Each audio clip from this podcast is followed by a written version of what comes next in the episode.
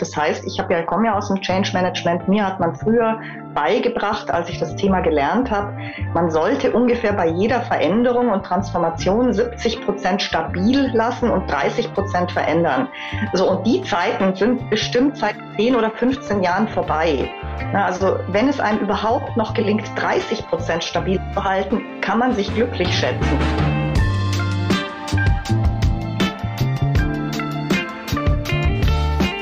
Hallo und herzlich willkommen. Wie schön, dass du dabei bist bei beziehungsweise dem Podcast für mehr Beziehungsfähigkeit in der Arbeitswelt von heute und morgen. Wir sind Julia von Winterfeld und Stefanie Schissler. Und heute haben wir mal wieder eine ganz besondere Gästin. Wir freuen uns schon sehr auf das Gespräch, äh, werden ja sehr nah an Organisationen, glaube ich, heute sein. Und äh, wie wir wissen, Organisationen sind großartig darin, ihre Leitbilder zu entwickeln, also ihren Sinn, ihre, ihren Purpose, wie es heutzutage gerne genannt wird und ähm, ja, können das sehr gut definieren, sehr gut artikulieren, aber sie sind, glaube ich, nicht ganz so großartig darin, ihre erklärten Absichten in die Erlebbarkeit zu bringen und einzuzahlen. Deshalb, äh, genau, wird oft in unserer Erfahrung zumindest von Steffi und mir ähm, gesehen, dass es eher die Mitarbeitenden sind, die dann sagen, das ist doch alles Bullshit, was da gesagt wird. Mhm. Heute wollen wir auf jeden Fall mit Anja Stolz, Bereichsleiterin Marketing Ehrenvoll, Ehrenvoll, R und V, Mitglied des Vorstands RNV Direktversicherung, äh, die RNV Allgemeine Versicherung AG, über das Thema Purpose und die Kraft von Beziehungen sprechen. Hallo, Anja. Ja, vielen Dank, Julia, für die Einladung. Ich freue mich, dass ich dabei sein darf. Sehr schön. Ich werde ein paar, ich werde ein paar Worte noch zu dir, Anja, sagen. Wir haben uns ja letztes Jahr beim Deutschen Marketingtag kennengelernt äh, bei einer Podiumsdiskussion zum Thema Sinnhaftigkeit in einem mehr undifferenzierter Angebote. Und bereits bei dieser Diskussion habe ich dich, Anja, als sehr direkt, sehr geradeaus, ohne drumherum und mit einer No-Bullshit-Mentalität erlebt. Und umso erfrischender ist es, dich dann heute zu diesem Thema dabei zu haben. Und damit äh, unsere Hörenden dich ein bisschen besser einordnen können, du hast, äh, wie du uns auch gerade bei dem Vorgespräch gesagt hast, eigentlich sehr viel studiert. Also Jura, Sozialwissenschaften, Ethnologie und ähm, auch eben auch dein beruflicher Werdegang startete in Unternehmensberatung, wenn ich das jetzt richtig ähm, nachgeforscht habe. Und du hast auch sogar deine eigene Beratung gegründet. Ähm, also kennst sozusagen beide Seiten, sowohl angestellt, aber auch selbst in die eigene sag ich mal, Kraft äh, von Unternehmung zu kommen. Und äh, dann bist du aber auch in die Finanzbranche eingestiegen und hast dann März 2019 als Marketingchefin bei der RMV gestartet.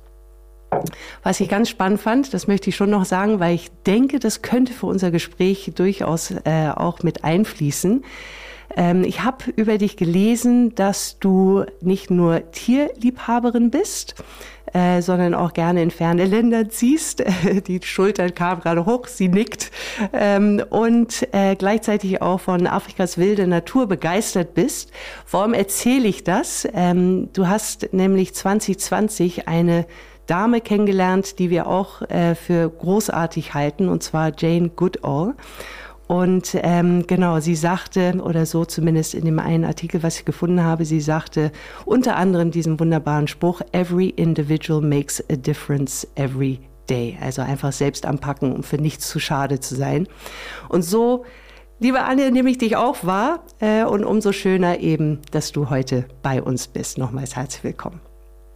Ja, vielen Dank. Also was, was du da gerade erzählt hast, das ist tatsächlich eins äh, der Highlights. Ich hätte fast gesagt, ich bin sonst nicht so pathetisch, aber meines Lebens, dass mhm. ich tatsächlich Jane äh, Goodall äh, persönlich treffen durfte, neben ihr gesessen bin und mich sehr demütig gefühlt habe, weil sie ist äh, ja eine Art Role Model meiner Kindheit gewesen, äh, weil in der Tat, wie du gesagt hast, äh, ich äh, Tiere liebe, ferne Länder liebe, der nächste Urlaub gerade ansteht nach Borneo.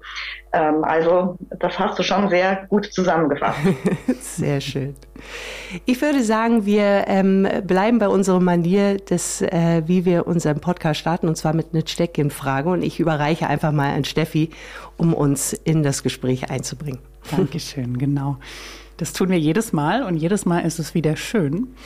Und jedes Mal äh, denke ich auch wirklich erst in dem Moment drüber nach. Und zwar lautet die Frage, wie stehst du heute mit dir in Beziehung? Und damit du noch ein bisschen nachdenken kannst, Anja, ich sehe auch schon, uh, eine kleine Überraschung. äh, dann frage ich doch erstmal Julia, wie stehst ja. du heute mit dir in Beziehung? Also ich merke, heute ist äh, Freitagmorgen für alle, die äh, gerade zuhören. Freitagmorgen 9 Uhr oder 9.16 Uhr, um genau zu sein. Und ähm, so langsam kommen meine Geister in Bewegung. Und äh, ein Stück weit bin ich müde heute etwas genervt von dem Wetter, weil es hat hier unfassbar viel geregnet heute Morgen und ich wollte unbedingt mit dem Fahrrad kommen, kam aber nicht, äh, weil es einfach zu sehr geregnet hat. Und jetzt ist blauer Himmel.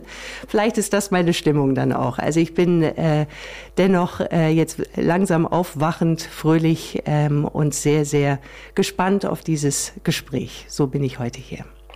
Wie ist es bei dir, Steffi?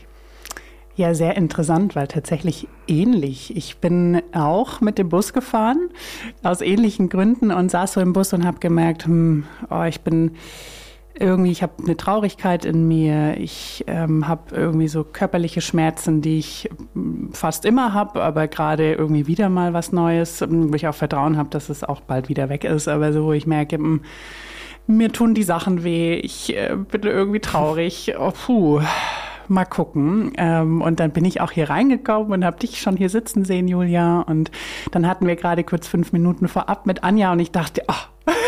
und wie du sagst, jetzt kam die Sonne raus. Das heißt, ich merke, mal wieder, wie schnell doch die eigenen Emotionen sich ändern können, wenn man sie nur da sein lässt und wenn man auch mal sich selber fragt, wie es einem geht. Und deswegen finde ich diese Frage so schön. Und deswegen glaube ich, bin ich heute in guter Beziehung zu mir, auch wenn sie wechselhaft ist. Ja, mal schauen, was noch kommt. Danke für die Frage. Und bei dir, Anja?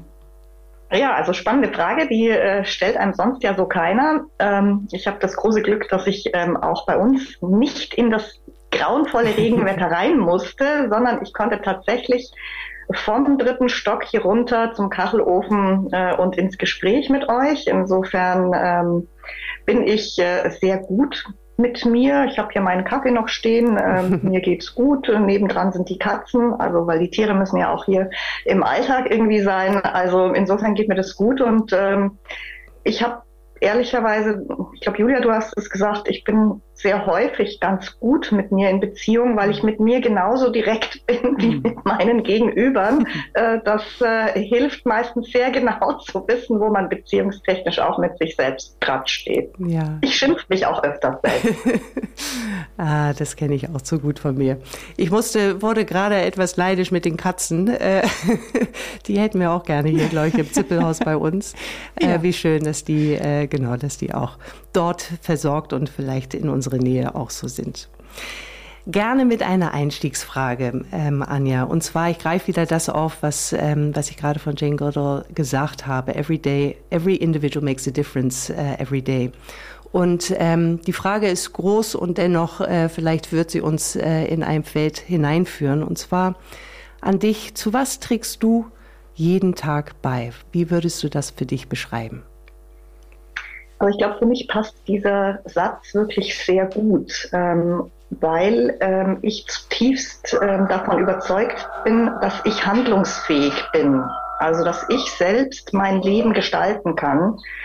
Ähm, ich will und bin so gut wie nie irgendwie gefühlt in einer Opferrolle, sondern ich fühle mich immer dann gut, wenn ich eben Dinge behandeln kann. Und so agiere ich privat und so agiere ich auch in meinem Berufsleben komme gerade gestern von einem gemeinsamen Führungsseminar in der R&V, was gerade alle Führungskräfte dort durchlaufen, wo sehr viele Kolleginnen und Kollegen sich immer hilflos fühlen und sagen, ja, aber die Rahmenbedingungen sind wie die Ra so bin ich überhaupt nicht. Mir sind die Rahmenbedingungen zumeist wirklich egal. Ich biege sie mir so zurecht, wie ich sie brauche. Ich gehalte, gehalte mich schon an Gesetz und Ordnung, ähm, aber ähm, mich stört das nicht äh, so sehr, wie Rahmenbedingungen sind, weil ich einfach glaube, ich kann handeln.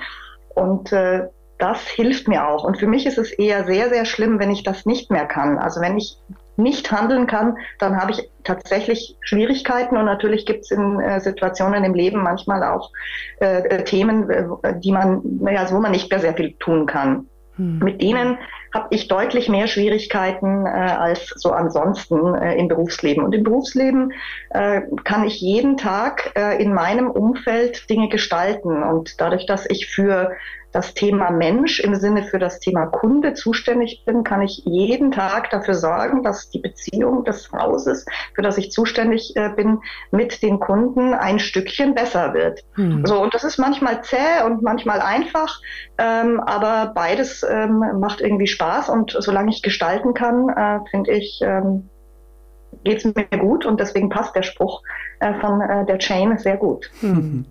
Ich frage mal direkt rein, weil mich das ähm, sehr, weil ich das einfach sehr, sehr schön finde und mich da auch wiedererkenne, bin ich ehrlich. Ähm, war das schon immer so bei dir? Ja, im Wesentlichen glaube ich schon. Also ich kann mich da natürlich auch nur so auf die Berichte auch meiner Eltern, als ich noch sehr, sehr klein war, ähm, ähm, zurückbesinnen. Äh, ich war immer sehr aktiv. Ich habe äh, immer einen sehr eigenen Kopf gehabt. Ähm, also manchmal auch ein Dickkopf äh, mit Sicherheit. Ähm, aber ich habe halt immer agiert und bin nicht irgendwie zurück und habe ähm, mit mir agieren lassen, äh, zumindest in den meisten Zeiten meines Lebens. Also natürlich gibt's äh, Phasen, also du hast es vorher auch gesagt, wo es einem vielleicht mal nicht so gut geht oder weil man tatsächlich auch mal ein bisschen schwächer äh, ist, äh, weil man vielleicht traurig ist oder, oder, oder andere Schwierigkeiten gerade hat. Aber meistens war das immer so. Also ich glaube, die Mama würde das unterschreiben. Sehr schön. Und in irgendeiner Form hat die Mama das dann auch unterstützt? Oder wie, wie hast du das empfunden als Kind? Weil ich kann mir das genauso wie es ja heute manchmal auf Widerstand stoßen kann, so ein Verhalten und so eine Haltung, war das vielleicht damals auch nicht immer so das, was man sich von außen gewünscht hat, oder wie siehst du das?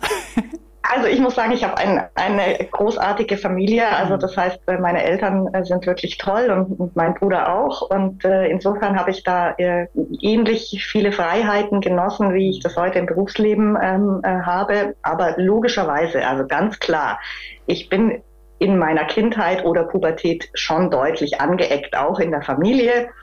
Und äh, ich habe äh, auch heute, also wie gesagt, so mit Regeln, das ist für mich schon so ein bisschen schwierig manchmal.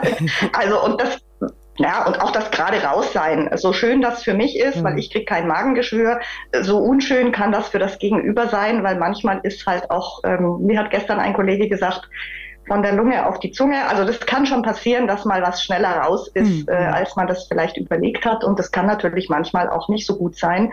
Äh, ich kann mich dann zwar auch entschuldigen, aber manchmal merkt man es auch gar nicht. Und da bin ich auch ganz froh, wenn dann jemand mal sagt, ah, das ist jetzt ein bisschen zu deutlich gewesen.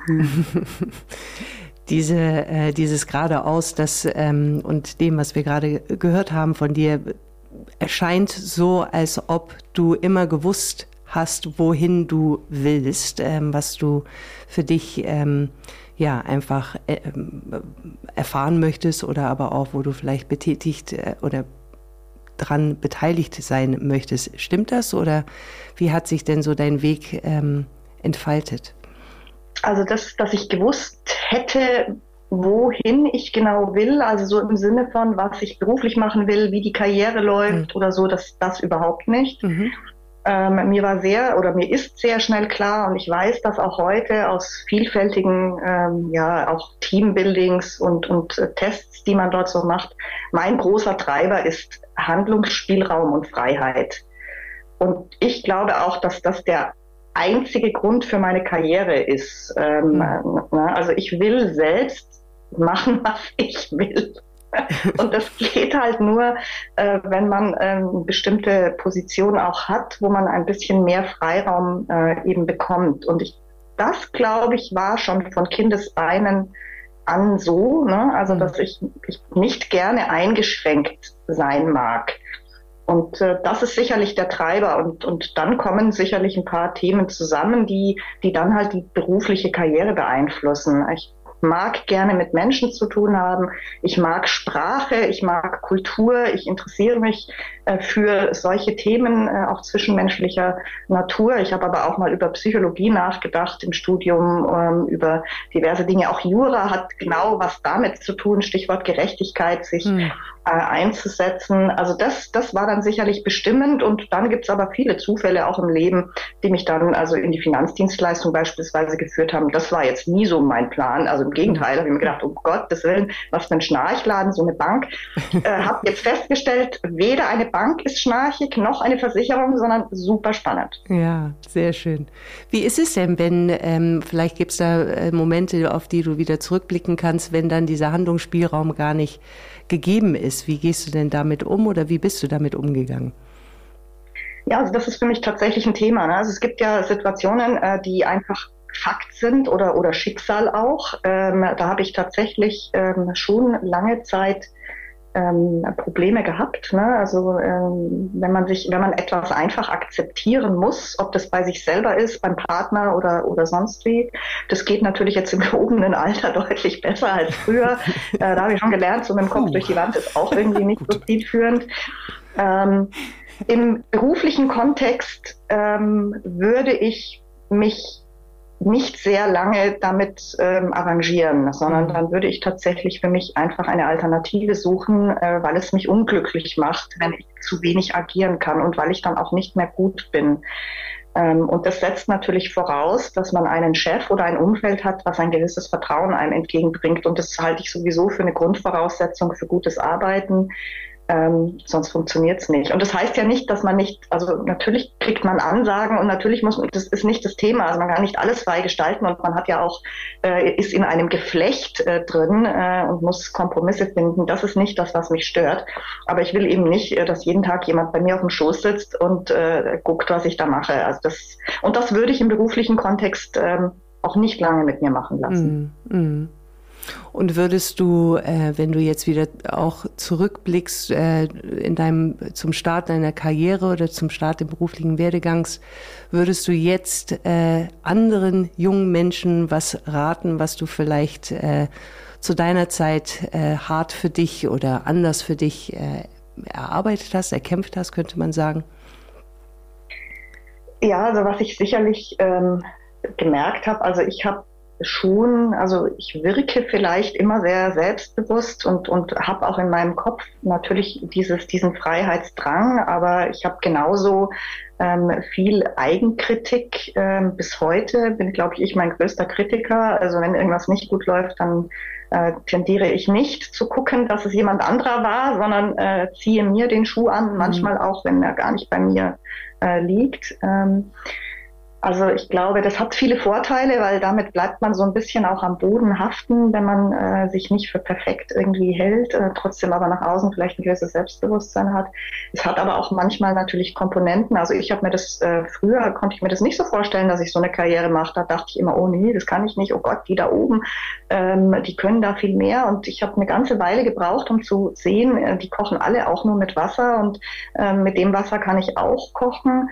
Äh, das ist so die eine Facette. Bis ich das erkannt habe, hat es für mich recht lang gedauert, auch wenn von außen betrachtet. Also ich habe mit, mit 28, 29 meine erste Führungsposition äh, in einer Agentur eingenommen, das von außen, glaube ich, relativ früh ist. Hm. Für mich hm. gefühlt war es zu spät, weil ich eigentlich schon vorher mich in der Lage gefühlt hätte, die eine Facette ist also die Eigenkritik und die andere Facette ist sicherlich das sich nicht äußern. Ne? Also ich habe halt auch gedacht, mein Erfolg oder mein Können, mein Skill, mein Wollen, meine Ambition wird gesehen und äh, das musste ich wirklich auch lernen, dass das nicht so ist und dass das auch nichts Schlimmes ist, weil das Gegenüber kann das halt nicht riechen, was mit einem, äh, was man will und, und wofür man vielleicht brennt.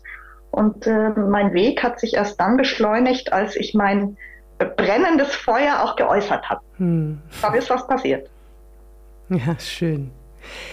Ich frage mich ähm, genau, ob da, äh, um das Thema Beziehung jetzt mal reinzubringen, ob da für dich auf dem Weg hin zu deinem brennendes Feuer zu zeigen, ob das äh, entsprechend zu mehr Beziehungsfähigkeit dann geführt hat und oder ob dann je mehr du dann Verantwortung übernommen hast, weniger Beziehungen um dich herum ähm, spürbar waren? Das ist eine interessante Frage. Ähm, das finde ich schwierig zu beantworten. Also ich glaube, es gibt jetzt weder weniger noch mehr Beziehungen als als Mitarbeiter.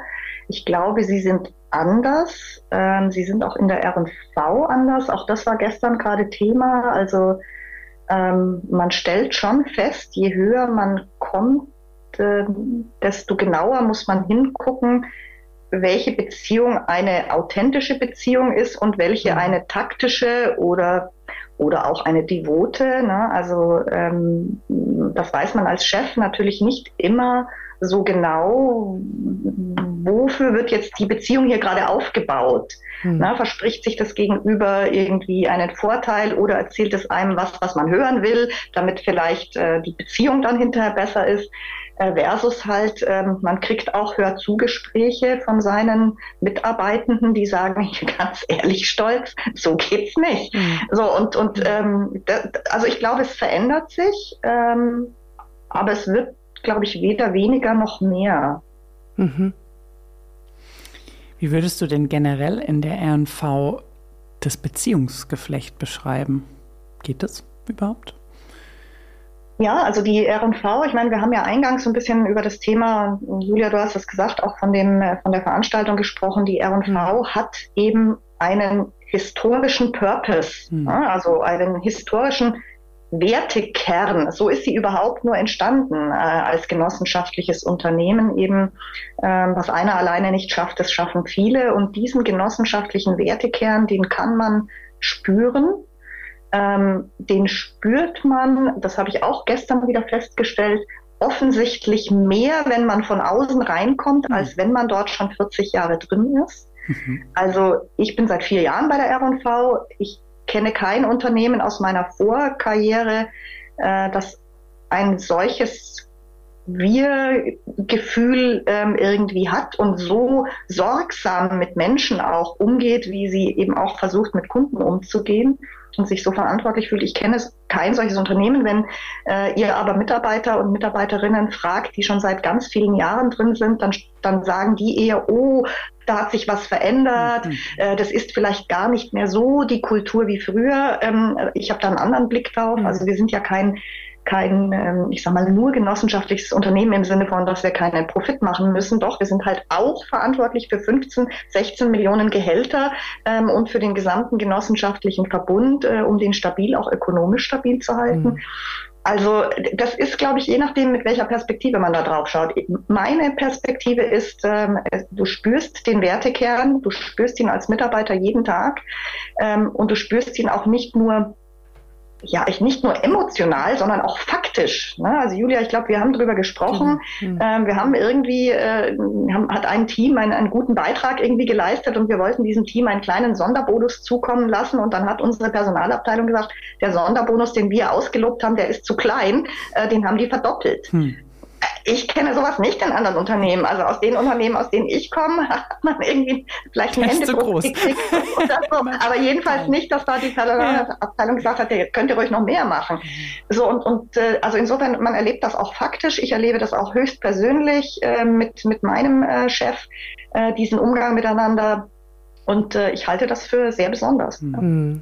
Bevor wir dahin gehen, was das, äh, was das ausmacht, deiner Meinung nach, bin ich schon hellhörig geworden, was du sagtest, ne, dass für viele, die, so, die schon sehr lange dabei sind, so das Gefühl vorherrscht, hm, es bröckelt, wir verlieren das, weil das wirklich was ist, was, glaube ich, Julia und ich sehr stark von unseren Kunden aktuell auch sagen können, weil wir ja auch viel mit ähm, ja, traditionellen Unternehmen arbeiten, in dem Sinne, dass sie wirklich was haben, auf das sie bauen, dass es sie schon sehr lang gibt, dass auch die Inhaberschaft bekannt ist. Ähm, und da nehmen wir genau das wahr, was du sagst. Und deswegen würde ich da gerne mal deine Einschätzung hören.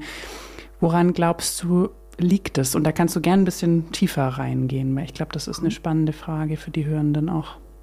Ja, also ich sage mal, wenn ich über die R&V sprechen darf, ähm, habe ich folgenden Eindruck ähm, und ich habe es ja gerade schon so ein bisschen angeteasert. Ähm, es kommt logischerweise wie in jedem Unternehmen zu Veränderungen. Mhm. Also die R&V ist 100 Jahre alt, im letzten Jahr 100 Jahre geworden und hat 100 Jahre bestimmte Dinge halt gemacht, wie sie es gemacht hat. Natürlich auch mit leichteren Veränderungen, äh, klar technische Veränderungen, äh, äh, auch im Umfeld natürlich ähm, Veränderungen.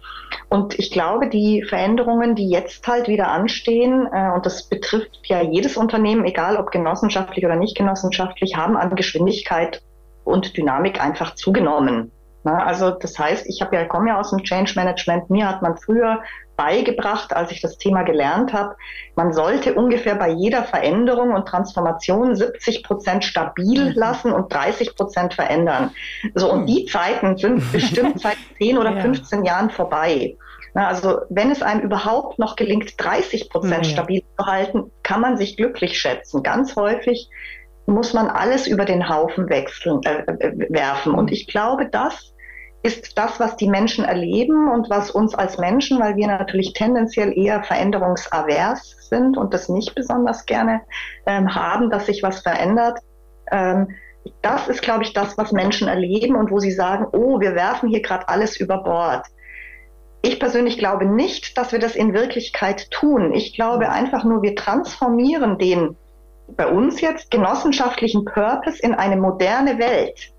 Das fängt bei Worten an. Mit, mit Genossenschaft kann kein Mensch mehr was anfangen, also muss ich das schon transformieren in ein anderes Wort. Und es geht aber eben auch an ganz viele andere Themen ran. Und dazu gehört eben auch der ökonomische Erfolg. Ne? Wir sind eben nicht nur Gutmenschen, äh, sondern wir müssen eben auch erfolgreich sein. Und in der Vergangenheit ist das mehr oder minder automatisch äh, gekommen und die Zeiten sind halt auch vorbei. Also die R&V ist jetzt im letzten Jahr auch tatsächlich mal in äh, die roten Zahlen gerutscht. Und mhm. das sind Dinge, da denken dann wahrscheinlich Kollegen, die länger dabei sind, oh Gott, es verändert sich zu viel, wir schmeißen alles über Bord. Mhm. Und das nehme ich nicht, nehme ich persönlich nicht so wahr. Aber ich glaube, mhm. das ist das, was Menschen einfach teilweise überfordert mhm. und dann natürlich zu dieser Wahrnehmung führt, alles verändert sich zum Schlechteren. Mhm. mhm. Und das sehe ich jetzt persönlich nicht so, aber das kann ich nachvollziehen, dass Menschen das so sehen könnten. Und was glaubst du, halten, an was halten Sie sich fest? Also was wünschen Sie sich denn herbei, ähm, um da noch kurz zu verweilen? Mhm. Ähm, äh, die, da ist ja irgendeine Sehnsucht, nicht nur, dass man sich nicht verändern mag, aber da ist auch eine Sehnsucht, etwas festzuhalten, ähm, was nicht äh, vermeintlich mehr festzuhalten ist. Hast du da eine Vorstellung, was das sein könnte? Ist es einfach ja, ja ich sage lieber noch nichts. Ja, es sind, glaube ich, schon tatsächlich die Ängste vor einer Veränderung, weil jede Veränderung ja etwas mit einem persönlich macht. Also ich muss was Neues lernen, ich muss vielleicht an einem anderen Schreibtisch sitzen, ich muss, ähm, wie jetzt bei uns, vielleicht Free Seating machen und habe halt keinen kein gehegtes, gehegten Raum mit Blumen und Bild vom Partner und weiß ich nicht was mehr, sondern das verändert sich einfach. Ich glaube, es hat schon sehr viel damit zu tun, dass man höchst persönlich sich, sich persönlich verändern muss. Also eben nicht nur das Umfeld, mhm. sondern an sich jeden Tag arbeiten muss. Und das macht einem mal mehr und mal weniger Spaß. Und natürlich, und ich, ich will das auch nicht verhehlen, und da spricht man immer nicht gern drüber, auch im beruflichen Kontext spricht man nicht darüber. Veränderungen führen auch zu Verschiebung von Machtverhältnissen. Also, und auch das gehört zu uns als Mensch dazu, ähm, dass, dass es eben das macht, was Natürliches ist und auch gar nichts Negatives, aber jede Veränderung eben potenziell auch dafür sorgt, dass vielleicht dort, wo mehr Macht gebündelt war, durch die Veränderung plötzlich weniger ist und woanders mehr. So und manche Veränderungen sind, glaube ich, auch genau in diese Richtung intendiert, ne? also solche Verschiebungen auch herzustellen. Und äh, das gefällt Menschen natürlich auch nicht. Und äh, ich sage mal, dann kann man so einen kulturellen Wertekern natürlich auch wie alles im Leben äh, na, die Dosis macht das Gift. Ich kann natürlich auch bei jeder Gelegenheit sagen, oh, das ist aber nicht mehr wertschätzend, oh, das ist aber nicht mehr genossenschaftlich, oh, jetzt hast du mich hier geschimpft, dass meine Performance nicht gut genug war, das ist aber nicht wertschätzend. Doch, natürlich muss ich auch dem Kollegen oder der Kollegin sagen, wenn, wenn die Leistung halt nicht so doll war. Also das, das eignet sich natürlich auch als Entschuldigungsterrain und auch das erlebt man auf jeder Ebene. Ne? Hm. Ja, ich hatte auch gerade die Frage, wie gehst du denn selber in deiner Führungsrolle damit um? Weil du das ja so schön gesagt hast, so andere sehen das so, ich für mich sehe das nicht so, weil ich, wie du es ja beschrieben hast am Anfang, weil ich von Natur aus das sogar gerne mag, Veränderung und ja auch diesen Freiraum gerne gestalte. Ist es deswegen schwierig für dich, mit Menschen umzugehen, die das nicht so sehen, beziehungsweise was ist da dein Weg? Ja, äh, also das ist schon gut erkannt. Das ist für mich nicht ganz leicht. ähm, weil ich es ganz häufig halt für mich in meiner Persönlichkeit weder emotional noch rational so gut nachvollziehen kann. Was ich sehr gut nachvollziehen kann, ist, wenn mein Spielraum eingeschränkt würde. Ne? Also mhm. auch da wieder das Thema Macht. Ne? Also da würde ich dann halt anfangen zu handeln und zu überlegen, okay, wenn ich nicht mehr genügend gestalten kann, äh, und das ist ja, wenn wir sehr ehrlich sind, das hat auch was mit eben Einfluss und, und Macht, auch wenn es so ein negatives Wort ist, zu tun. Da würde ich anfangen zu handeln. Das kann ich sehr gut nachvollziehen. Ich würde mich eben auch ungern äh, irgendwie reduzieren müssen. Bei den anderen Themen äh, sich nicht also Veränderungen nicht so für sich zu nehmen, da habe ich tatsächlich, äh, da muss ich mich zusammennehmen, weil mhm. ich äh, wenig Emotionales und wenig Rationales Gespür dafür intrinsisch habe. Mhm. Also muss ich mich tatsächlich im Prinzip zwingen, mhm. zu sagen, es ist aber nun mal so, dass ein Großteil der Menschen nicht so viel Freude haben an täglicher Veränderung und an täglich neues Lernen ähm, und das als, als Freude oder Spaß auch zu empfinden. Und äh, das habe ich natürlich über die Jahre äh, deutlich besser gelernt, auch über äh, diverse Kolleginnen und Kollegen, die mir halt auch gesagt haben, boah, du darfst da nicht so schnell drüber weggehen. Mhm. Äh, du musst einfach anerkennen, dass für viele Menschen Struktur und Sicherheit gerade in dem Unternehmen mhm. einer Versicherung mhm. äh, von Bedeutung ist. Und wir haben es auch gestern wieder im, im, im Seminar gesehen. Es, ist, es gehört eben auch zu den Grundbedürfnissen von Menschen, Struktur, Sicherheit und Stabilität zu haben. Und aus meiner Change Management, Transformationshistorie, mhm. weiß ich das natürlich auch von der Lehre. Vom Gespür muss ich mich da äh, immer an der eigenen Nase packen und sagen, du darfst nicht von dir auf andere schließen. Mhm. Mhm. Und wie, wie gehst du dann konkret damit um im Kontakt mit anderen? Weil es gibt ja verschiedene Taktiken. Ich kann überzeugen wollen, ich kann sagen, nee, ich finde den Weg drumherum, also einen Umweg und versuche vielleicht den Mehrwert dieser Veränderung noch mehr zu stärken. Ich kann es ignorieren, drüber weggehen. Ich kann mir ganz, ganz viel Zeit und ganz viel Empathie nehmen und versuchen, ganz viel zu verstehen. Also, äh, welch, was ist dein Weg? Also ich versuche, ähm, wenn es irgendwie möglich ist, ähm, den, den Dreiklang irgendwie einzuhalten. Also der startet aus meiner Sicht äh, mit Kommunikation. Also das heißt natürlich den Sinn einer Veränderung äh, zu kommunizieren und zu erklären. Das ist ja eher erstmal sehr einseitig. Also die Hintergründe zu erklären, warum müssen wir was anders machen als in der Vergangenheit? Wozu soll das dienen? Warum geht es nicht mehr so weiter wie früher? Also es ist sehr stark dieser erklärende Teil, ähm, der für mich äh, logischerweise dazugehört und den man ja für sich selber auch erwartet in einem unternehmerischen äh, Kontext, dass nicht gesagt wird, es wird jetzt einfach so gemacht, weil ich so sag, sondern mhm. äh, eben auch die Hintergründe zu erklären, warum Dinge sich äh, möglicherweise verändern. Der zweite Teil ähm, ist sicherlich dann der Schulungsteil, also Menschen selber ähm, äh, Zeit zu lassen, äh, sich eben auch auf neue Dinge schulend oder lernend einzulassen. Das haben, haben wir natürlich an vielen Stellen auch im Unternehmen, weil wir auch mit neuer Technologie, mit neuen Tools äh, zu tun haben. Also das heißt, das ist dieser Aspekt. Und äh, dann will ich aber auch nicht verhehlen, äh, wir haben eben nicht unendlich Zeit, sondern wir müssen Veränderungen auch in einer bestimmten Zeit erreichen. Und man mhm. weiß das. Jeder von uns, der die Einführung beispielsweise des Sicherheitsgurts gesehen hat, weiß, Veränderungen funktionieren am Ende dann auch nur dann, wenn sie mit bestimmten Konsequenzen belegt sind. Also das heißt, wenn man kommuniziert hat, geschult hat, dann müssen Veränderungen natürlich auch systemisch eine Relevanz haben, ob das in Bonifizierungsvergütungssystemen ist, in äh, Karrierewegen ähm, äh, etc. Und das halte ich für essentiell. Auch darüber wird nicht gerne gesprochen. Ähm, auch da ist häufig so ein populistischer Irrglaube, dass Menschen von sich aus intrinsisch immer alles machen. Auch da, ich bin ja Ethnologin vom Hintergrund unter anderem, man weiß einfach, die Mechanismen, klingt jetzt ganz hart, sind aber Incentivierung oder Strafe, die am Ende in irgendeiner Form äh, uns Menschen auch ausmachen. Ne? Also nicht umsonst gibt es eben Gesetze, die ich nicht übertrete. Und wenn ich sie übertrete, haben sie eine Konsequenz. Oder im positiven Sinne, wenn ich mich an bestimmte Dinge halte, habe ich. Also auch das gehört zu Veränderungen mit dazu. Ich würde so gerne, gerade weil du sagst, so den Sinn auch zu vermitteln, da mal kurz wieder zurückkommen ähm, und verbinden mit dem, die DNA der RMV hat ja ein Purpose schon im Ursprung gehabt. Und du sagtest auch, es jetzt ein Stück weit in die, oder in die Moderne zu bringen. Ähm, kann dieser Sinn ähm, oder hat dieser, diese, dieser Purpose, den in die Moderne zu bringen, war das Sinn genug für viele in der RNV, um sich dann in die Bewegung zu setzen? Oder was brauchte es noch?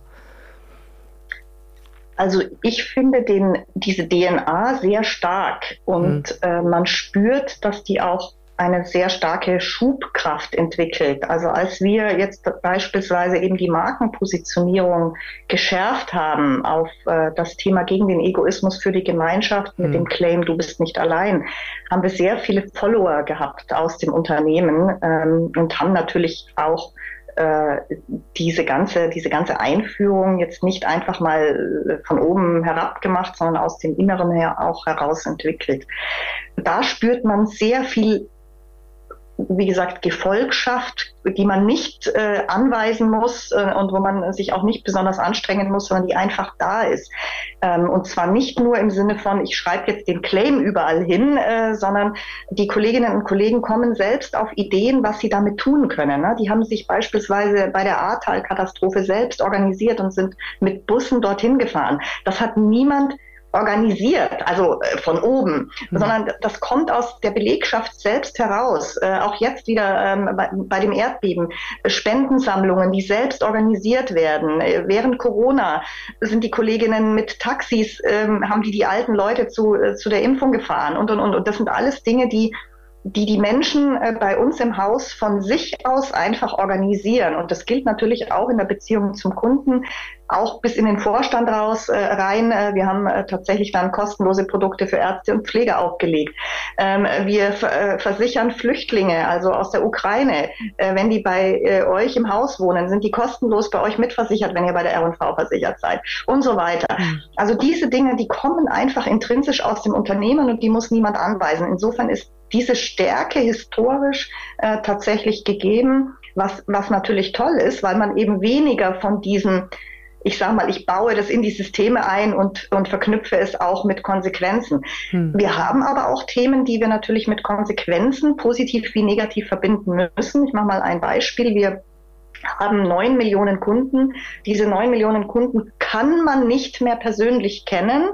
Na, also dicker Daumen kennt der Außendienst, also der Vertriebskollege, 10 bis 15 Prozent seiner Klientel. Das ist in jedem Unternehmen so. Das heißt aber halt im Umkehrschluss, die anderen kennt er nicht persönlich und die muss ich dann datenbasiert kennenlernen. Ne? Die mhm. hinterlassen ja eine Datenspur letztlich, mit deren Hilfe ich sie besser bedienen kann. Das funktioniert aber nur, wenn der Kunde natürlich zustimmt, dass ich ihn auch mit einer Next Best Action bedienen darf. Und da gibt es beispielsweise bei uns eben jetzt schon Incentive-Mechanismen, wo wir den Kollegen im Außendienst den Sinn dahinter erklären, aber auch sagen, pass mal auf, wenn du eine Dialogeinwilligung einsammelst, bekommst du dafür eben auch eine besondere Vergütung, weil wir müssen eben auch an die anderen Kunden wie eine Tante Emma ran können und, und das nicht ignorieren, weil wir das geschäftlich einfach uns nicht leisten können, nur mit 10 bis 15 Prozent der Kunden äh, im Jahr irgendwie einen persönlichen Kontakt zu haben. Wir wollen auch mit den anderen persönlich empathische Kontakte, auch wenn die vielleicht nicht physisch stattfinden. Ne? So, und das sind schon so Dinge, wo wir natürlich auch unsere Systeme äh, anpassen müssen. Ne? Mhm. Ich kann nicht anders. Ich habe jetzt gerade so diesen Gedanken, das klingt ja fast zu gut, um wahr zu sein. Und ich habe muss schon gestehen, ich habe also dieses Versicherungsthema, ich habe schon häufiger die Frage, hm, wenn es dann ernst wird, also die hast du bestimmt schon ganz oft gehört, aber wird dann wirklich gezahlt? Wie finanzieren sich Versicherungen überhaupt? Ist das wirklich alles so, dass es nur um mich geht? Oder worum geht es hier wirklich? Und ich, ich gebe einfach mal all diese Fragen so an dich. Wollte ich schon immer mal wissen. Das ist eine gute Frage, die stellen wir uns auch äh, ähm, natürlich innen drin. Und äh, in der Tat, also der Claim, ne, du bist nicht allein, auch der birgt natürlich die Gefahr einer Missinterpretation, sowohl im Haus als auch auf Seiten des Kunden.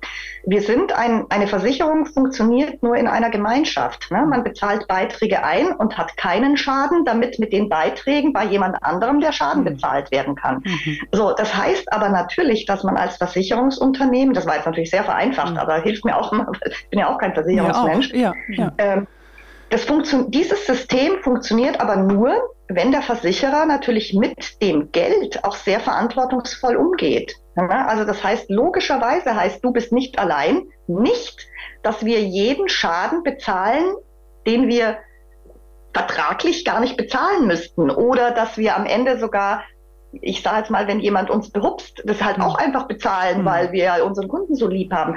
Das heißt es eben nicht. Ne? Wir schließen ja Verträge und diese Verträge, die werden vom, von einem Aktuar hinten gemäß der Risiken berechnet. Mhm. Ja, und wenn ich jetzt beispielsweise eben eine sehr günstige Versicherung für bestimmte Schadensfälle habe, äh, na, dann kann ich natürlich nicht für ein anderes Schadensereignis beispielsweise das bezahlt bekommen. Und da gibt es natürlich ähm, sehr viel Verantwortung. Es gibt auch Kulanzen, ne, die mhm. sind auch in unserem Haus größer als sicherlich in anderen Häusern, wo man doch dem Kunden mal ein bisschen entgegenkommt. Aber unsere Verantwortung ist natürlich nicht nur der einzelne Kunde, mhm. sondern eben auch die Gemeinschaft. Mhm. Und, und das hat eben sehr viel was damit zu tun, dass ich durchaus auch bestimmte Dinge, für die ich eben nicht verantwortlich bin als Versicherer, auch ablehnen muss. Hm. Und äh, das macht sicherlich dann im Einzelfall es nicht immer ganz leicht, weil der ein oder andere Kunde äh, das dann vielleicht nicht nachvollziehen kann und sagt, naja, aber ich habe doch hier eine Hausratversicherung, aber die deckt vielleicht halt bestimmte Schadensereignisse nicht ab. Hm. Hm. Und erlebt ihr das schon, dass äh, dieser Claim, du bist nicht allein, dann ähm, von KundInnen dann zurückgespielt gespielt wird und wie geht ja. ihr denn damit um?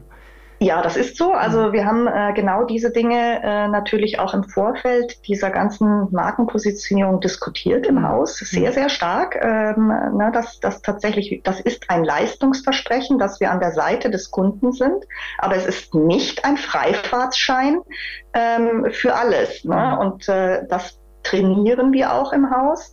Und logischerweise gibt es aber halt Kunden, die dann unzufrieden sind. Das gibt es auch bei uns unzufriedene Kunden, logischerweise, die dann sagen, na, ihr seid da drauf, du bist nicht alleine, jetzt habt ihr mich allein gelassen. Und dann bleibt uns letztlich im Prinzip nur noch die Facette zu erklären, warum das so ist und warum in seinem Fall oder ihrem Fall äh, eben es nicht möglich ist, den Schaden auszugleichen, weil er eben nicht gedeckt ist mhm. äh, in, in irgendeiner Form. So, auf der anderen Seite, glaube ich, wäre es auch fast egal, mit welchem Claim man draußen ist. Ähm, sowas lässt sich immer irgendwie missbrauchen und ähm, äh, insofern bin ich da erstmal entspannt. Äh, aber klar, das berichten die hm. Kollegen aus den Schadensabteilungen durchaus, hm. dass der Claim dann auch zurückgespielt wird. Hm. Aber ich finde es gerade spannend, äh, wie du sagst, dass es intern sehr stark erstmal besprochen worden ist, bevor es in die Öffentlichkeit ging. Und ich mir vorstellen könnte, dass nicht, äh, dass es nicht alle einer Meinung waren gleich zu Anfang. Und ähm, vielleicht gerade so in der Führungsebene, wie seid ihr denn, wie habt ihr diese Konversation geführt?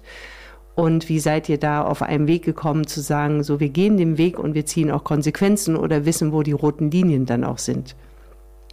Ja, also das ist ein ganz wichtiger Punkt, Julia, den du da ansprichst. Ähm, also wir haben, oder ich in dem Fall, ich sehr persönlich, ähm, habe äh, dort im Holding-Vorstand, ähm, als ich das ganze Thema Markenpositionierung oder Repositionierung vorgestellt habe, gesagt, wir können das nur machen, wenn die gesamte R&V inklusive aller Leistungsabteilungen das mitgeht. Mhm. Es ist eben keine bunte Bildchenkampagne. Mhm. Sowas funktioniert nur, wenn das Unternehmen dieses Leistungsversprechen bereit ist zu leben. Mhm. So, jetzt haben wir, wie gesagt, den großen Vorteil, dass intrinsisch äh, das gut passt zur R&V, aber wir haben diese Diskussion wirklich rauf und runter geführt was passiert mit diesem Claim, aber was mhm. passiert auch mit, der, mit dieser polarisierenden Positionierung, die wir bewusst so getroffen haben gegen den Egoismus für die Gemeinschaft. Das heißt, wir sind viel mehr sichtbar draußen mit einer sehr viel stärkeren Kante mhm. und dementsprechend natürlich auch mit einer sehr viel höheren Fallhöhe. Und die hat einen Preis. Und die Diskussion haben wir geführt. Das haben mich auch Kollegen gefragt. Ja, aber kann es nicht sein, dass wir damit ja Kunden dann verprellen? Sag ich, doch, das kann sein. Aber wenn ich für alles und nichts stehe, verprelle ich eben eine andere Art von Kunde, mhm. die dann sagt, na, ihr steht für gar nichts. Was seid ihr denn? Nicht Fisch, nicht Fleisch. Mhm. Ähm, so, und, und diese Diskussion haben wir rauf und runter geführt. Und am Ende hat der gesamte Holding-Vorstand äh, eben diese Positionierung auch mitgetragen, inklusive der Konsequenzen, äh, die wir dann logischerweise eben im Haus auch rechts und links mit, mit Schulungen und, und mit äh, sehr viel Kommunikation Kommunikation äh, natürlich vorbereitet haben. Auch. Mhm. Ich finde auch noch in deiner Frage, Julia, war auch noch eine andere interessante Facette. Und zwar, wie gehen wir eigentlich intern mit verschiedenen Meinungen und Interpretationen dessen mhm. um? Das ist so eine Frage, die mir kommt. Ich stelle erstmal die, weil die zweite habe ich jetzt vergessen. Die war aber auch gut. Die kommt gleich nochmal. Gedanken entstehen ja mit dem Reden, ne? Also insofern kommt das sicher wieder. Also ich glaube, wir sind halt, und das gilt jetzt gar nicht nur für die R&V, also wir sind ja in, in, in, einer beruflichen, in einem beruflichen Kontext sind wir in der Erwachsenenbildung oder im, im Erwachsenen-Thema. und logischerweise gibt es unterschiedliche Meinungen und ich glaube, diese unterschiedlichen Meinungen äh, muss man auch respektieren, manchmal auch aushalten, ähm, wenn sie total divers zu eigenen sind. Ähm, was mir auffällt und äh, was ich ganz komisch finde, das gilt auch gar nicht nur für die R&V, sondern eher gesellschaftlich, dass Menschen in Deutschland ähm, teilweise, und das gilt auch in der R&V, äh, der Meinung sind, ihre Meinung wird nicht gehört. Hm. Das halte ich zumeist für Quatsch. Also ich habe nirgendwo, nirgendwo in der R&V und auch nirgendwo in Deutschland das Gefühl, dass ich meine Meinung nicht äußern dürfte. Ich darf sie äußern, sie wird auch gehört, mhm. aber sie wird vielleicht nicht umgesetzt. So, und das erlebe ich täglich. Mhm. Täglich habe mhm. ich eine Meinung zu Themen, und die Mehrheit vielleicht eine andere oder mein Chef eine andere. Und dann wird meine Meinung zwar gehört, aber sie wird halt nicht umgesetzt. Und ich glaube, da liegt gesellschaftlich ja. und auch in der R&V ganz häufig ein riesiges Verwechslungspotenzial äh, drin. Ne? Da gibt's dann auch Befragungen und dann steht dann drin, meine Meinung wurde nicht gehört. Doch, doch, die wurde schon gehört, aber vielleicht hat jemand andere eine bessere äh, oder die Mehrheit hat's überstimmt oder der Chef hat's anders gesehen oder die Ökonomie hat's anders erfordert oder, oder, oder. Und die Diskussion, die würde ich mir wünschen, dass die mal gesellschaftlich und auch in der R&V äh, stärker läuft. Wir hatten es gerade kürzlich äh, zu einem bestimmten Thema auch bei uns im Intranet. Da haben Leute sehr deutlich zu einem Thema äh, ihre Meinung geäußert, auch teilweise auf, fand ich jetzt nicht so ganz nette, wertschätzende Art, also sehr, sehr, sehr offen, sehr gerade raus. Und dann haben andere Kollegen eine andere Meinung geäußert.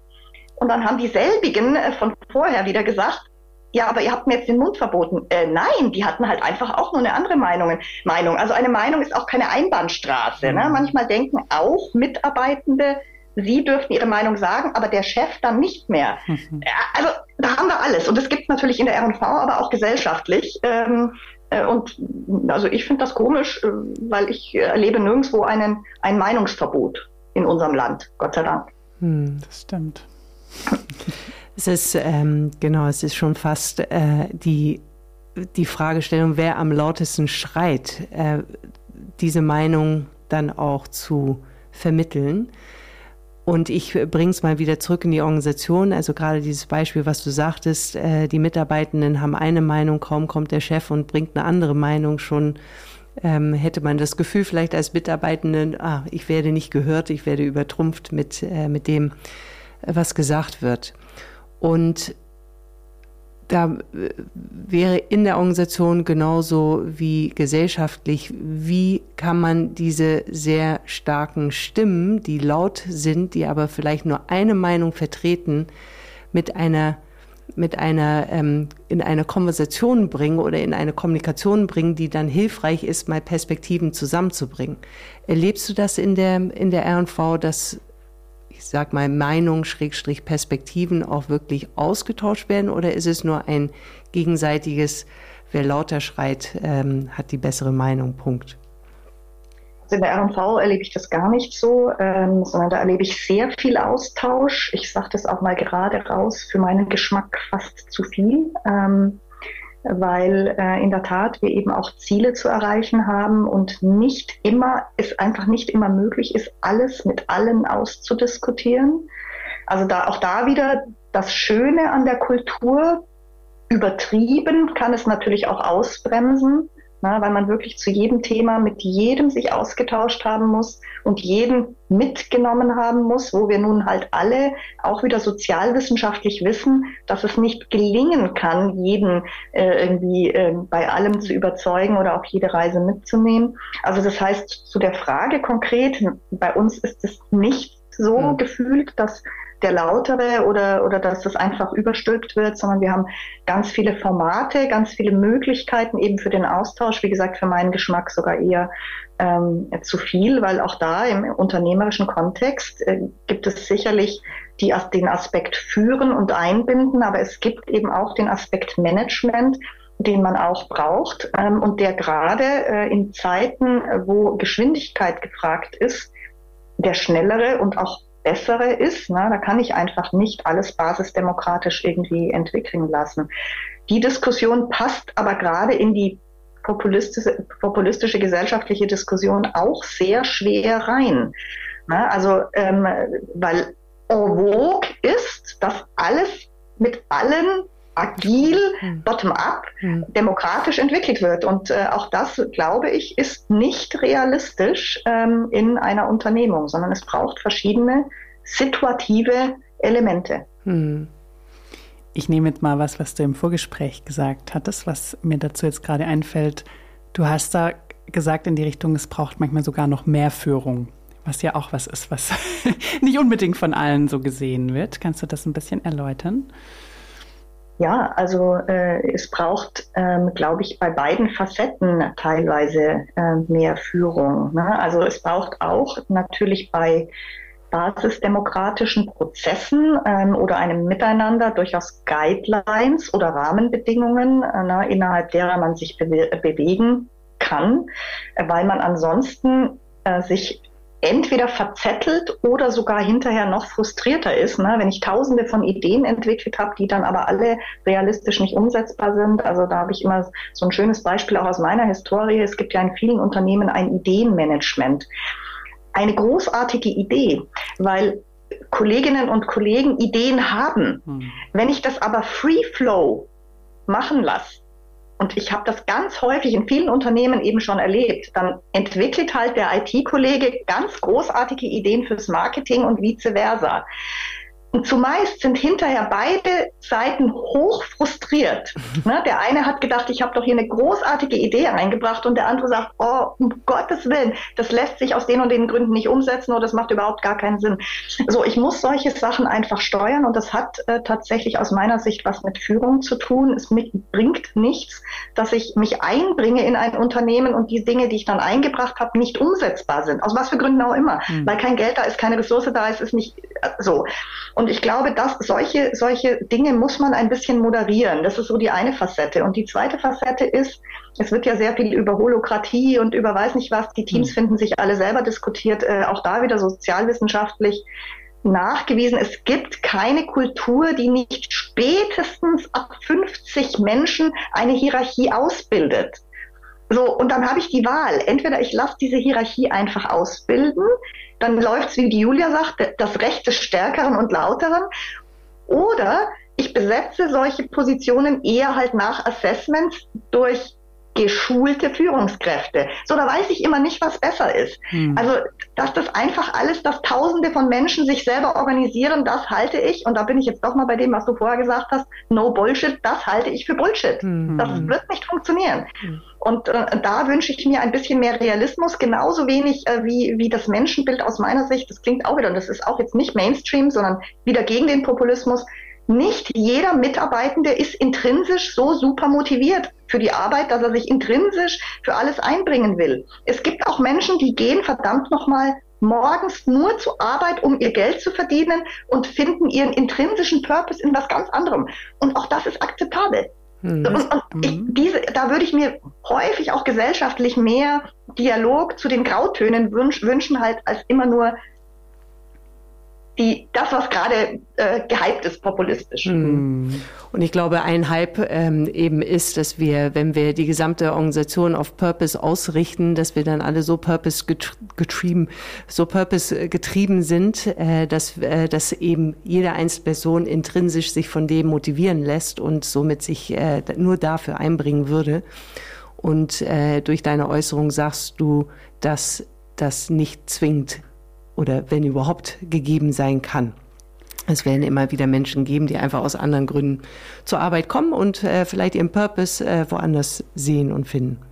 Ja, davon bin ich zutiefst mhm. überzeugt. Mhm. Ähm, also es mag kleine, ganz kleine Unternehmen geben, das mag schon so sein, wo wirklich vom Gründer bis zu, zu, zu jedem Mitarbeiter alle für dieses Thema brennen.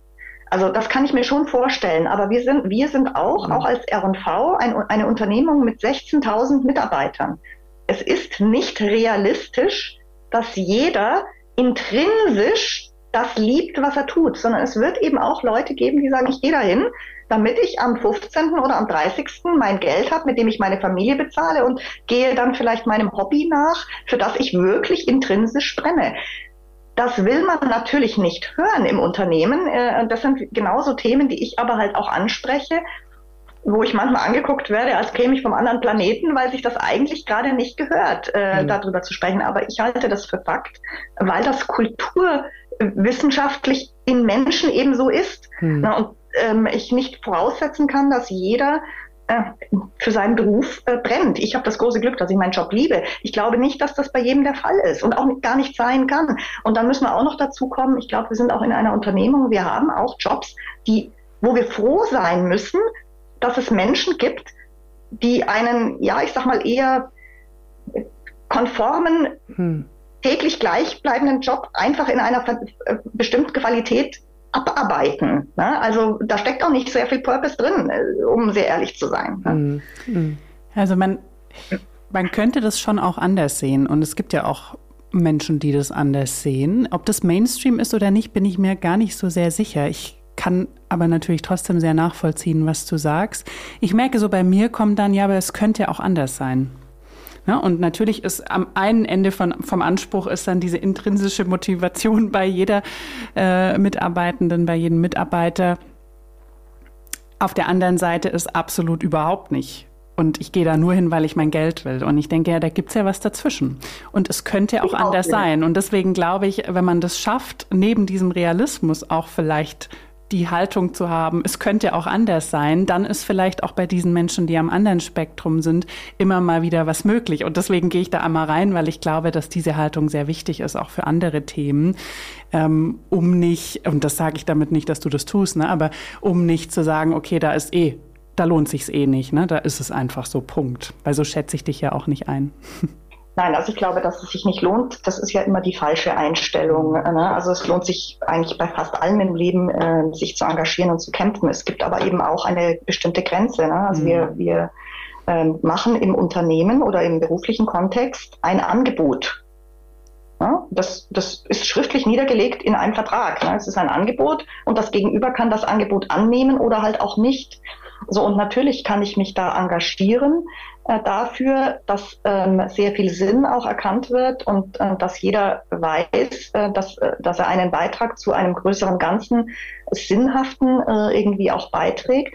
Aber ähm, irgendwann muss natürlich das Gegenüber ähm, dieses Angebot auch wollen. Mhm. So und und da äh, habe ich tatsächlich ähm, eben eine Erfahrung aus aus ich sage jetzt mal eben sozialwissenschaftlichem Kontext. Wir haben es mit der Normalverteilung äh, der Menschen zu tun und die sind eben sehr divers. Mhm. Und äh, ich finde es ehrlicherweise auch nicht schlimm, mhm. wenn jemand kommt und sagt, ich mache hier einen soliden Job für mein Gehalt. Mhm. Also ich finde das überhaupt nicht schlimm. Deswegen führe ich auch diese Diskussion. Wir sind nicht alle bei McKinsey, äh, wo wir alle Karriere machen können, weil wir alle äh, intrinsisch so motiviert sind und immer weiterkommen und immer äh, mehr. Also das ist nicht für jeden das Richtige. Und insofern mache ich bewusst diese Gegenposition. Und ich gebe zu, Steffi, ich habe das natürlich jetzt auch ein bisschen polarisierend gemacht, weil mich der, der, die, die andere Seite echt nervt, mhm. äh, zu glauben, es müsste gelingen, nach 350 Diskussionen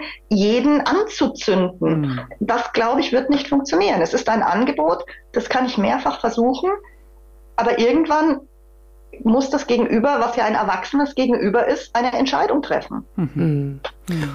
Und ich glaube, also da, da schließt sich vielleicht der Kreis, wie wir ähm, zumindest hier mit der Intention des Gespräches reingekommen sind, äh, dass es natürlich schön ist, wenn sich eine Unternehmung an der, an einem Purpose orientiert, dass dieses Selbstverständnis geboten wird.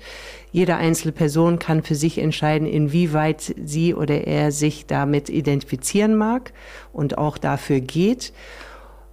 Aber der wichtigste Aspekt, um das überhaupt ins, in die Bewegung zu bringen, ist die Art und Weise, wie wir uns gegenseitig begegnen damit. Ähm, und ob es jetzt übergestülpt wird oder fast missionarisch, das ist unser Weg. Und wenn du nicht dabei bist, dann bist du halt nicht dabei und such dir was anderes. Oder ob einfach das auch hier ein Angebot ist. Es wird im Gespräch ähm, zugelassen. Es wird in der Art der Haltung und auch im Verhalten geboten. Und die Person kann immer noch für sich entscheiden, wie, ähm, äh, wie, wie sie sich damit ja, verbindet. Ähm, aber die, die Qualität wie man miteinander umgeht, ist eigentlich das, das äh, noch Wertvollste. Absolut, also da kann ich mich total hinter versammeln. Äh, vor allem, äh, was du gerade gesagt hast, das Thema missionarisch. Ne? Mhm. Also ich habe tatsächlich, und das nervt mich kolossal, äh, gerade derzeit, und deswegen benutze ich immer dieses Wort populistisch und mhm. Co., ich habe das Gefühl, dass. Teilweise missionarisch bestimmte Dinge heute so sein müssen. Mhm. Äh, so und das hat was äh, für mich damit zu tun. Das ist tatsächlich übergestülpt missionarisch. Ne? Man ist im Berufsleben realistisch eben keine große Familie. Es mhm. ist eben nicht so, sondern es ist eine Leistung für eine Gegenleistung. Und das klingt immer so hart, aber so ist es halt faktisch. Und ich finde in einem Unternehmen, wenn es ernst meint, mit, wenn es es ernst meint mit divers auch, dann muss es auch erlauben, dass Menschen eben nicht irgendwie hier Big Family, wir haben uns haben wollen, sondern einfach einen Job abliefern. Wie gesagt, ich finde das über, und das finde ich auch überhaupt nicht schlimm, aber teilweise hat man bei allen Themen heute das Gefühl, wenn man es nicht so genau macht, dann ist man böse, böse, böse. Das ist auch bei Themen wie Nachhaltigkeit mhm. oder mhm. bei was auch immer. Es, es wird teilweise zu radikal, radikalisierend äh, agiert. Und ich würde mir äh, gesellschaftlich und auch im Beziehungsgeflecht hier sehr viel mehr Offenheit und Spielraum erwarten. Es ist toll, äh, wenn ich mein Unternehmen wie, wie eine Familie wahrnehme, aber es, es muss auch eben nicht sein. Und ehrlicherweise schreckt es auch manche Menschen ab, äh, ne, wenn, hm. wenn man sie so versucht zu missionieren. Hm, und ich finde, in so einem großen Unternehmen äh, müssen eben alle Facetten möglich sein, auch die, die halt sagen, ich komme hier wegen Geld. Ja. Hm. ja. Oder andere. Ja, also es ist äh, genau auch da zurück, ähm, es ist no Bullshit, also äh, einfach ja klar sein, wie, wie die Ausrichtung ist und äh, dennoch darin Partizipierenden den Raum zu geben, sich auch selbst einzubringen, egal wie die Person sich ähm, äh, ja, reingeben möchte.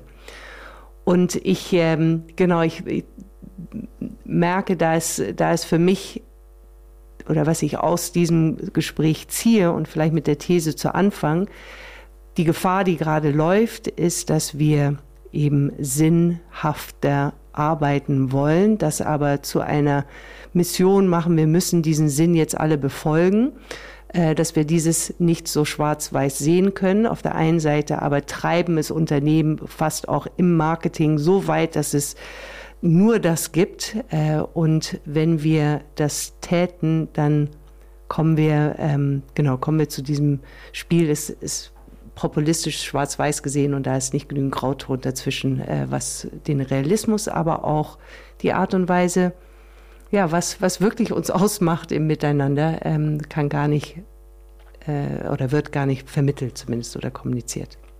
Ja, also ich, ich glaube tatsächlich, dass das so ist. Also im Marketing hat mal irgendeine Kollegin oder Kollege gesagt, nicht jedes Joghurt braucht einen Purpose. Und das stimmt. Äh, ne? Also ähm, äh, ich kann das nicht krampfhaft. Äh, und ich hatte das ja dort auch auf der Veranstaltung gesagt. Also entweder ich habe einen oder ich habe keinen.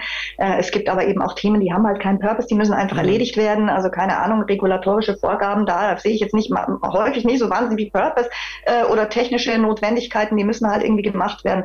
Und, und das ist genau, ich meine, du bringst es eigentlich auf den Punkt. Das, was wir vielleicht früher ähm, sehr viel früher im, im tayloristischen äh, äh, Beziehungsgeflecht, äh, keine Ahnung, Law and Order äh, übertrieben haben in, in die eine Facette, wird gefühlt für mich momentan in die andere Facette übertrieben. Und da bin ich ganz bei Steffi. Es gibt eben Grautöne und die sind nach wie vor so, weil, weil wir als Menschen uns seit Tausenden von Jahren nicht verändert haben in unseren tiefer liegenden Grundbedürfnissen. Und da gehören eben auch Grundbedürfnisse äh, dazu, die nicht immer nur positiv äh, äh, sind, die aber zu uns als Menschen eben auch dazugehören.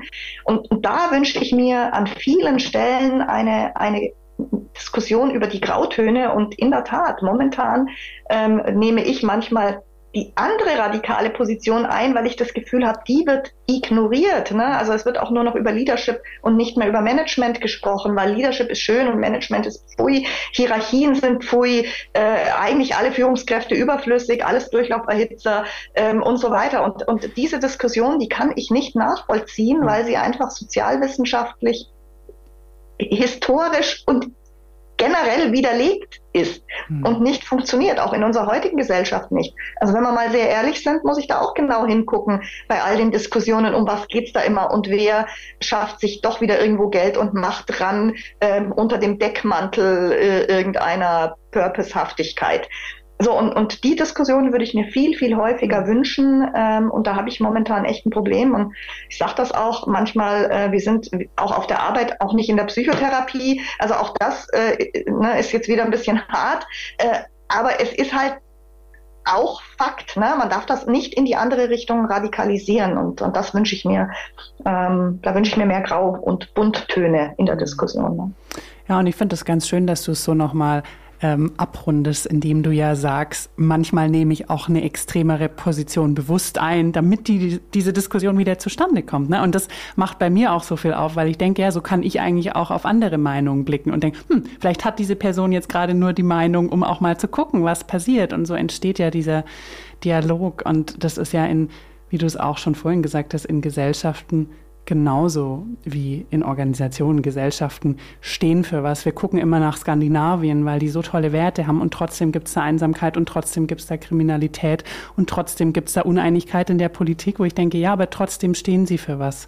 Und das ist ja das, was eben das Miteinander prägen kann. Und ich glaube, Sinn sollte etwas sein, wo sich Menschen verbinden können. Und das habt ihr ja wirklich erfolgreich getan, muss man sagen. Und ich glaube, das ist die Kunst, eben etwas zu schaffen, wo sich möglichst viele Menschen damit verbinden können, was aber nicht ähm, einen zu engen Rahmen vorgibt oder eben auch nicht vorgibt, wie man zu sein hat und welche Meinung man zu haben hat.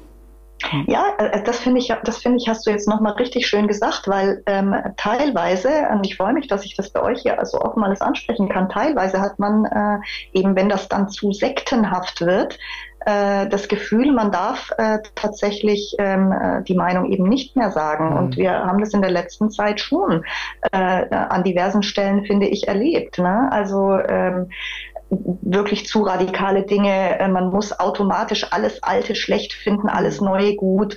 Äh, es muss äh, zwingend eben alles ohne Hierarchie oder es, es muss alles agil ähm, oder oder oder. Und wenn man das dann nicht so findet ähm, oder vielleicht das Neue genauso kritisiert wie das Alte, dann ist man irgendwie so ein, so ein Besitzstandbewahrer, nicht veränderungsbereit, hat nicht gesehen.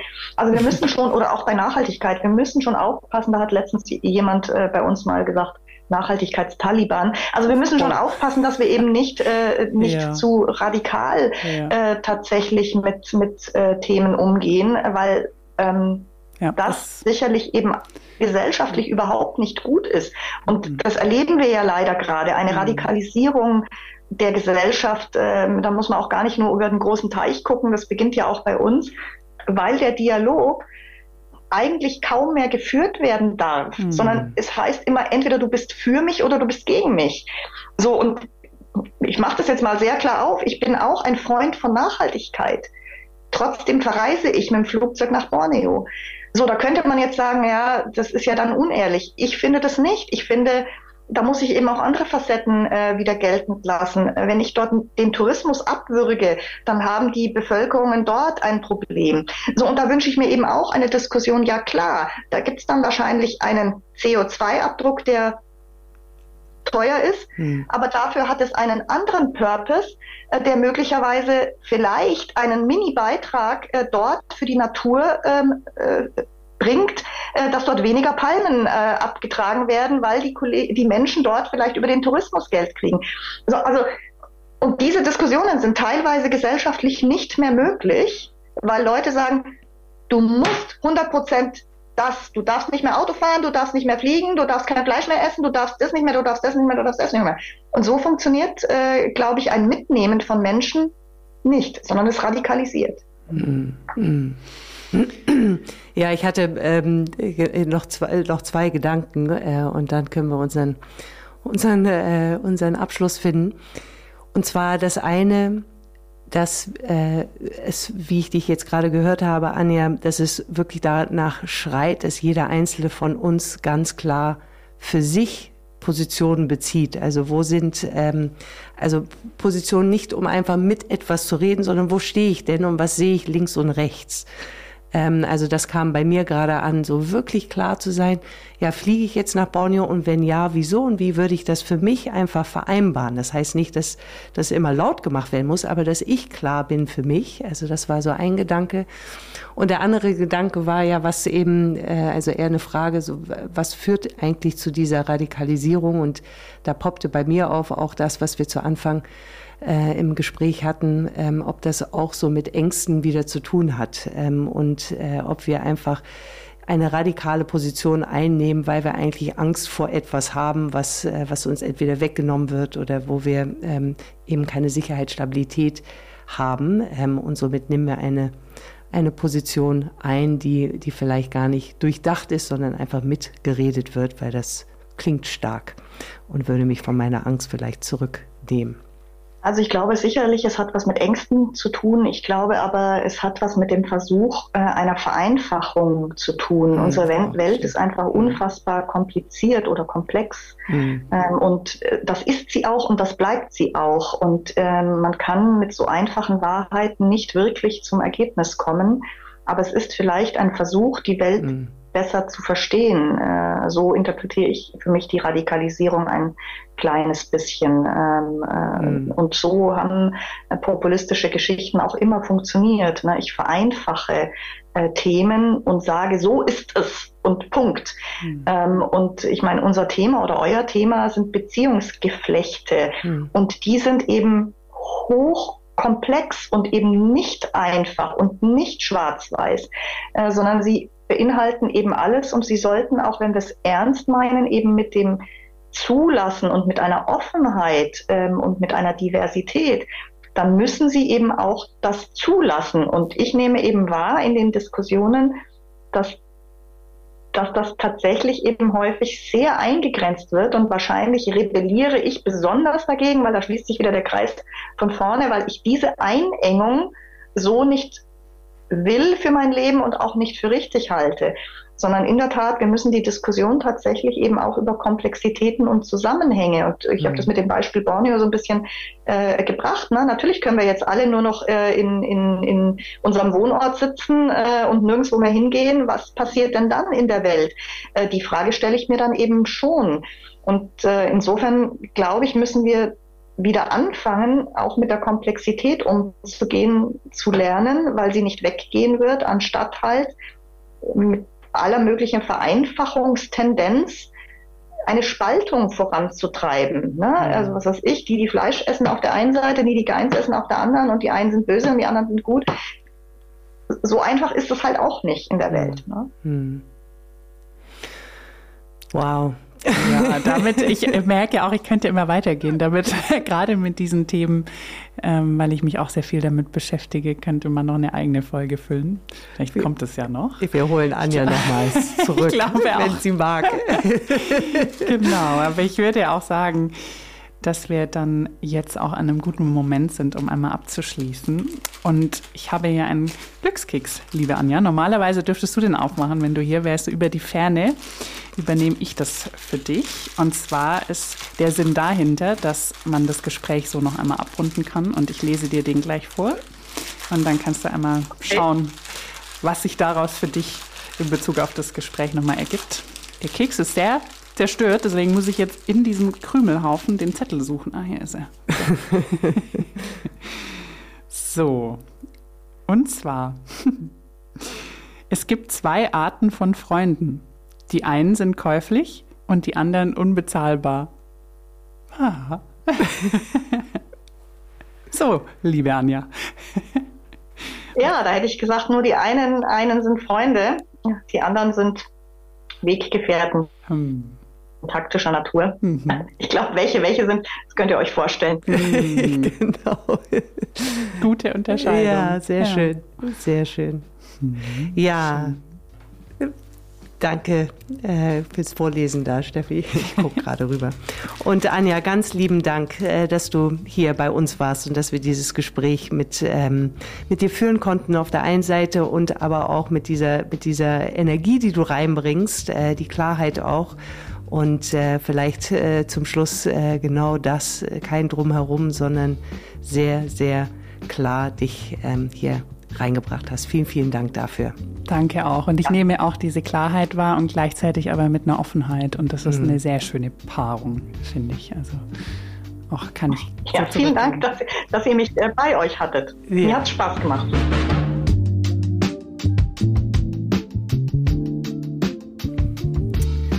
Also das war ja ein sehr lebendiges äh, Gespräch in Form von, dass äh, Anja da sehr gerne ähm, Klarheit und, wie du sagtest, auch so die Offenheit einfach mhm. zu diesen Themen, die sicherlich nicht so leicht sind, ähm, sich darzustellen. Mhm. Ja, gibt es etwas, was du, was für dich so herausgestochen hat, was du mitnimmst? Hm, also ich merke, dass mir dieser Begriff noch so im Kopf rumschwebt. Nachhaltigkeitstaliban war es, glaube ich. Und ich finde ja diesen Begriff der Ökodiktatur auch wirklich sehr, sehr grenzwertig. Und da habe ich so bei mir gemerkt, hm, bin ich jetzt auch schon so, dass ich sowas verneine, ähm, weil auch darüber müsste man dann ja sprechen können und offen sein. Und dann hatte sie ja auch gesagt, ne, dass eben gerade dieses populistische und das ist ja auch die AfD, die dann einfach solche Begrifflichkeiten reinbringt und verteilt. Und dann denke ich so, hm, da hört es dann irgendwann auf. Aber das ist tatsächlich ja die Frage, wo hört es auf mit der Toleranz? Und da muss ich schon sagen, da hat sie hat sie mich einfach bewegt, auch viel, ähm, wenn ich es jetzt in meinen Worte sagen, ich muss nicht immer alle mitnehmen, ich kann ähm, verschiedene Meinungen auch tolerieren, die sind auch wichtig, das setze ich für mich noch zu. Ähm, und ich sorge auch dafür in der Organisation, dass sowas bis zu einem gewissen Grad auch richtig ist und sein kann. Und das, ähm, ja, das fand ich schon fand ich schon erstaunlich, wie sie das ähm, so erzählt hat. Und das Zweite ist, dass ich mich so gefragt habe, naja, wie, wie macht sie das denn? Wie macht sie das denn? Und ich glaube, das ist für sie so natürlicherweise, weil sie, ich glaube, sie geht voran. Und sie hält sich vielleicht nicht so sehr damit auf, ähm, wie das dann in manchen anderen Unternehmen ist oder mit anderen Kunden, wo wir das sehen, dass sich daran aufgehalten wird, ah, jetzt gibt es aber diesen Widerstand. Und das fand ich so implizit eigentlich ganz schön, weil ich so das Gefühl habe, ja, vielleicht werden Widerstände auch manchmal größer, wenn ich dort genau hingucke oder mich damit aufhalte. Und vielleicht ist dieses Vorangehen, so dass dann Menschen auch merken, oha, jetzt hat sich was verändert und ich bin ja jetzt schon drin, ohne dass ich es gemerkt habe. Vielleicht ist das auch manchmal der Weg, ne? so dieses hm. nicht alle immer mitnehmen wollen, ähm, sondern auch mal mutig vorangehen. Hm. Und wie sie ja selber sagte, also die ähm, Handlungsspielraum und Freiheit, äh, von der sie sehr getrieben ist mhm. oder angetrieben ist, mhm. äh, dass das äh, genau das untermauern würde, immer wieder voranzugehen.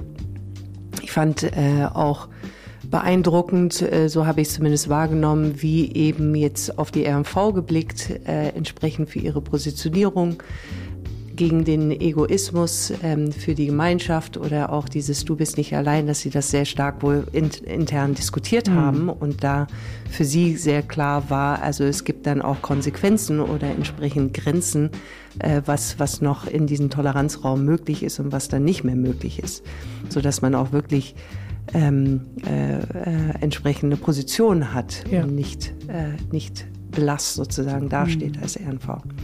Das fand ich sehr beeindruckend, weil ich mhm. auch schon glaube, ähm, jetzt äh, sehr eng äh, gesprochen, äh, dass ich schon glaube, dass viele Unternehmen, die sich äh, entsprechend mit ihrem DNA und auch mit ihrem Purpose auseinandersetzen, einfach nicht diese Konsequenz durchziehen mhm. Äh, und wissen, sind wir eigentlich noch auf Spur oder nicht.